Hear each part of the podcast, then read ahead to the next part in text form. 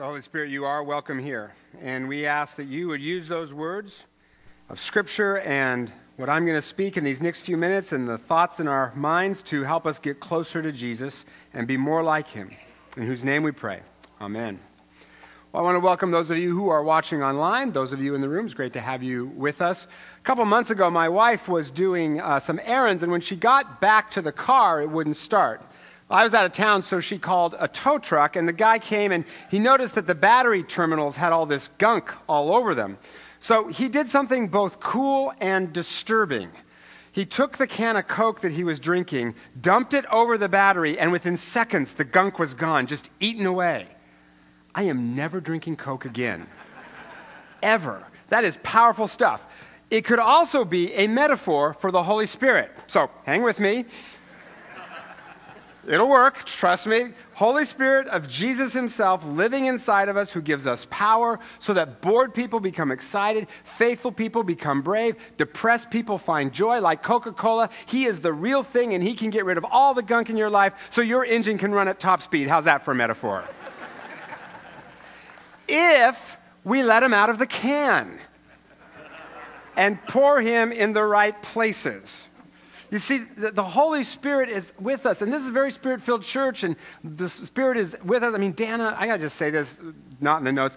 You want this woman praying for you. When Dana prays, there is power in her prayers because of the ways that the Holy Spirit works through her. And we want that power, but we got to let him out of the emotional, social, and theological wrappings that we've got him in. Because a, lot of my, a lot of us, myself included, we're afraid of the Holy Spirit. And we should be. Because when the Holy Spirit gets in our lives, people start doing crazy stuff when the Holy Spirit gets loose. I mean, speaking in tongues, slain in the Spirit, but more than that, they become passionate about Jesus. They do bold things just because the Spirit nudges them to do it. They see miracles. And as a result, some folks are going to think they're crazy.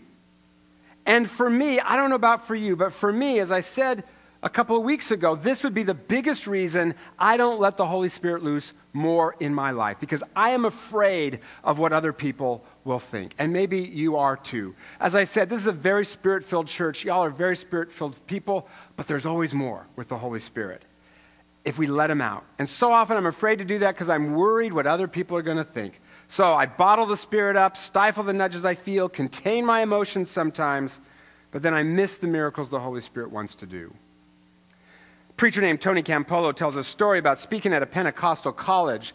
And before he spoke, there was a prayer meeting where a man started praying for a guy named Charlie Stoltzfus. The man said, Lord, you know Charlie Stoltzfus. He lives in the silver trailer about a half mile down the road on the right, as though God needed the address, right? and Lord, this morning you know that Charlie Stoltzfus left his family, and Lord, just put that family back together again. Well, the prayer meeting ended. Tony spoke, and on his way home, he saw a hitchhiker. And he got a nudge, you know, a thought that was not his thought, to pick the guy up. Now, he didn't normally do that, but this time he just felt it was the Holy Spirit nudging him. So he did it, right? The hitchhiker got in and he said, Hi, my name's Tony Campolo. What's yours? Hitchhiker said, Charlie Stoltzfus. So Tony got off at the next exit, turned around, and headed back the opposite direction. And Charlie said, Well, where are you taking me? And Tony said, Home. Charlie said, Why? Tony said, Because you left your wife and kids this morning, didn't you? At which point, Charlie just plastered himself against the car door, right? Like just eyes wide open. So Tony drove him right to the silver trailer, half mile down the road on the right. He knew where the address was because he'd heard it in prayer, right? and when they arrived, Charlie said, How'd you know where I lived? And Tony said, God told me. Which, in a way, he did, right?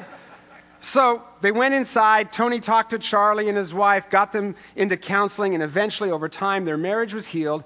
And now, today, Charlie Stoltzfus is a pastor. You would be too. and I got to say, I am jealous of this story. This kind of thing always happens to Pentecostal preachers. We Presbyterians never get material this good. but you know what? At least in my case, I think I know why, at least for me.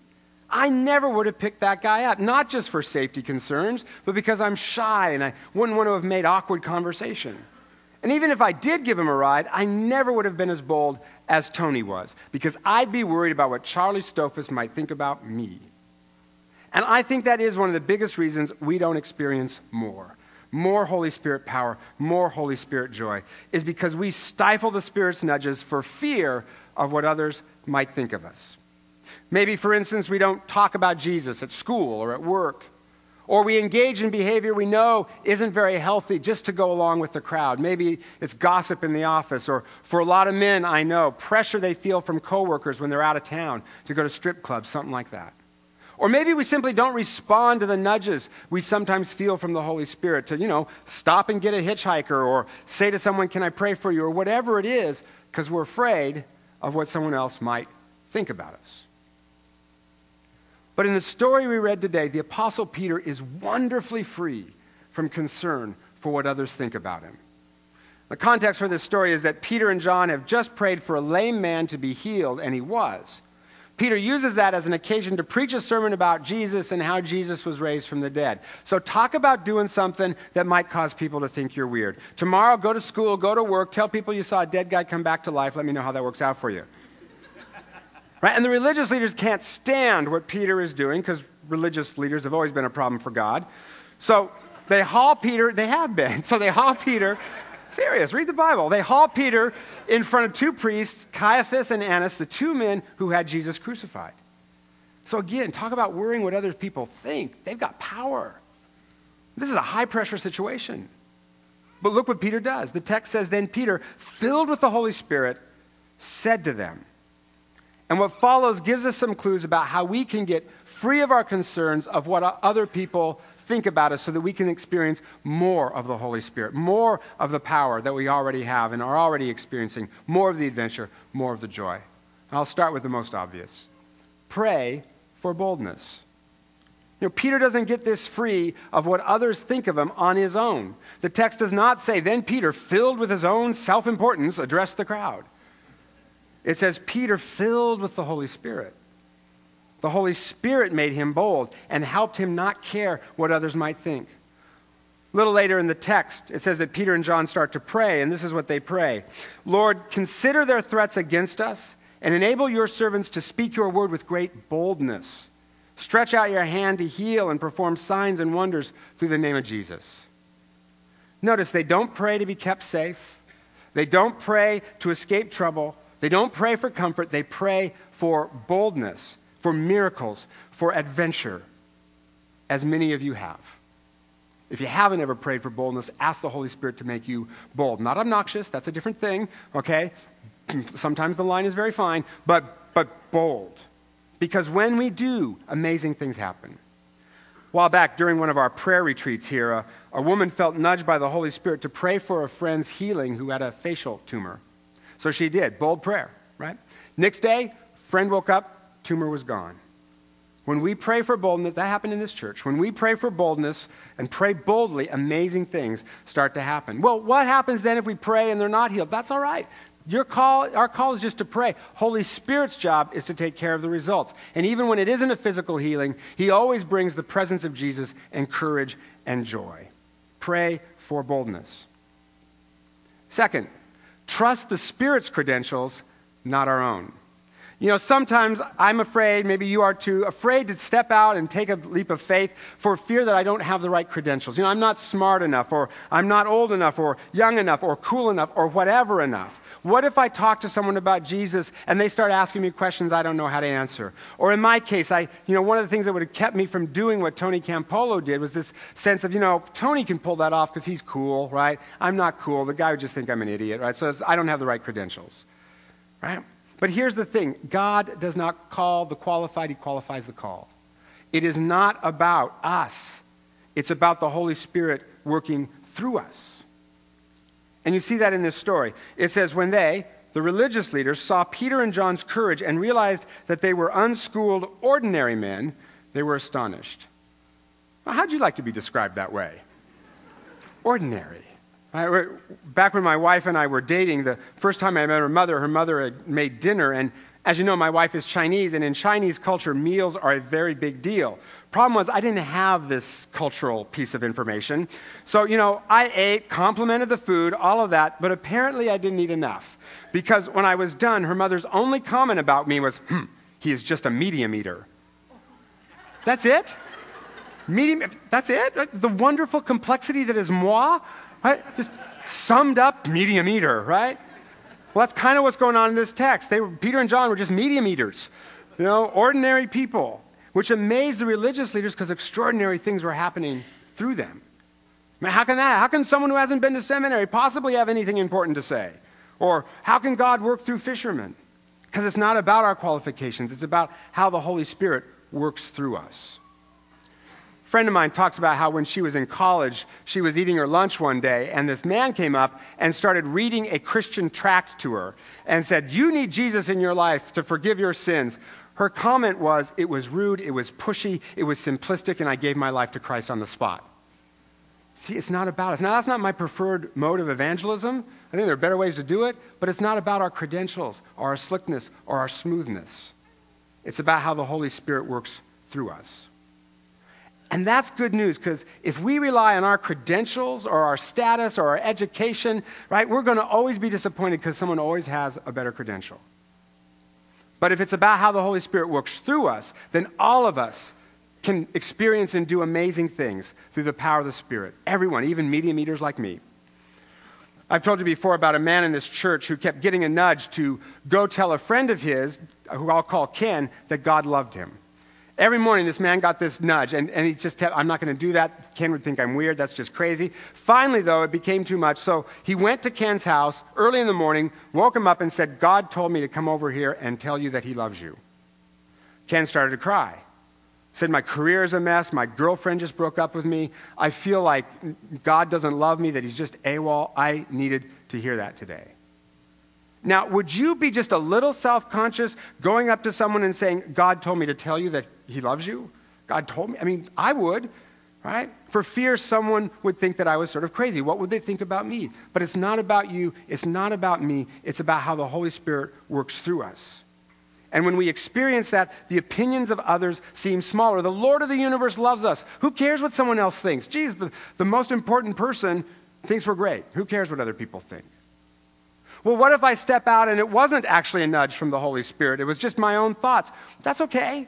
Right? I've done that. I've sometimes when I step out, it is the Holy Spirit that nudged. Sometimes it wasn't. I just, but I'm doing it. And the more I do that, the more I figure out when it's the Spirit and when it isn't. Hey, just, just, just, just do it. Really, it's good. To get free of our concern for what others think, we need to pray for boldness, let the Holy Spirit credential us, and finally, trust that God's purposes are an unstoppable force. Peter and John can be bold because they know that they are on a winning team, that Jesus' purposes cannot be stopped. And if you know that you're on a winning team, you don't care what other people think. I recently saw a video where Kyrie Irving, the NBA's Rookie of the Year this year, had a makeup artist make him, make him up to look like he was an 80 year old man. And then he and some friends went to a park where some teenagers were playing basketball and asked if he and his friends could join in. Right? Well, the teenagers, you can just imagine, they just go to town on this guy, right? They're just like making fun of him, all this stuff, right? And at first, Irving plays the part perfectly. He misses baskets, he moves slow, looks kind of frail, and the teenagers are rolling their eyes, making fun of him. But then he brings his A game, right? And just annihilates these teenagers. But he looks like he's 80. Now, the whole time that those teenagers were making fun of him and his friends, do you think his friends were taking it personally? Of course not.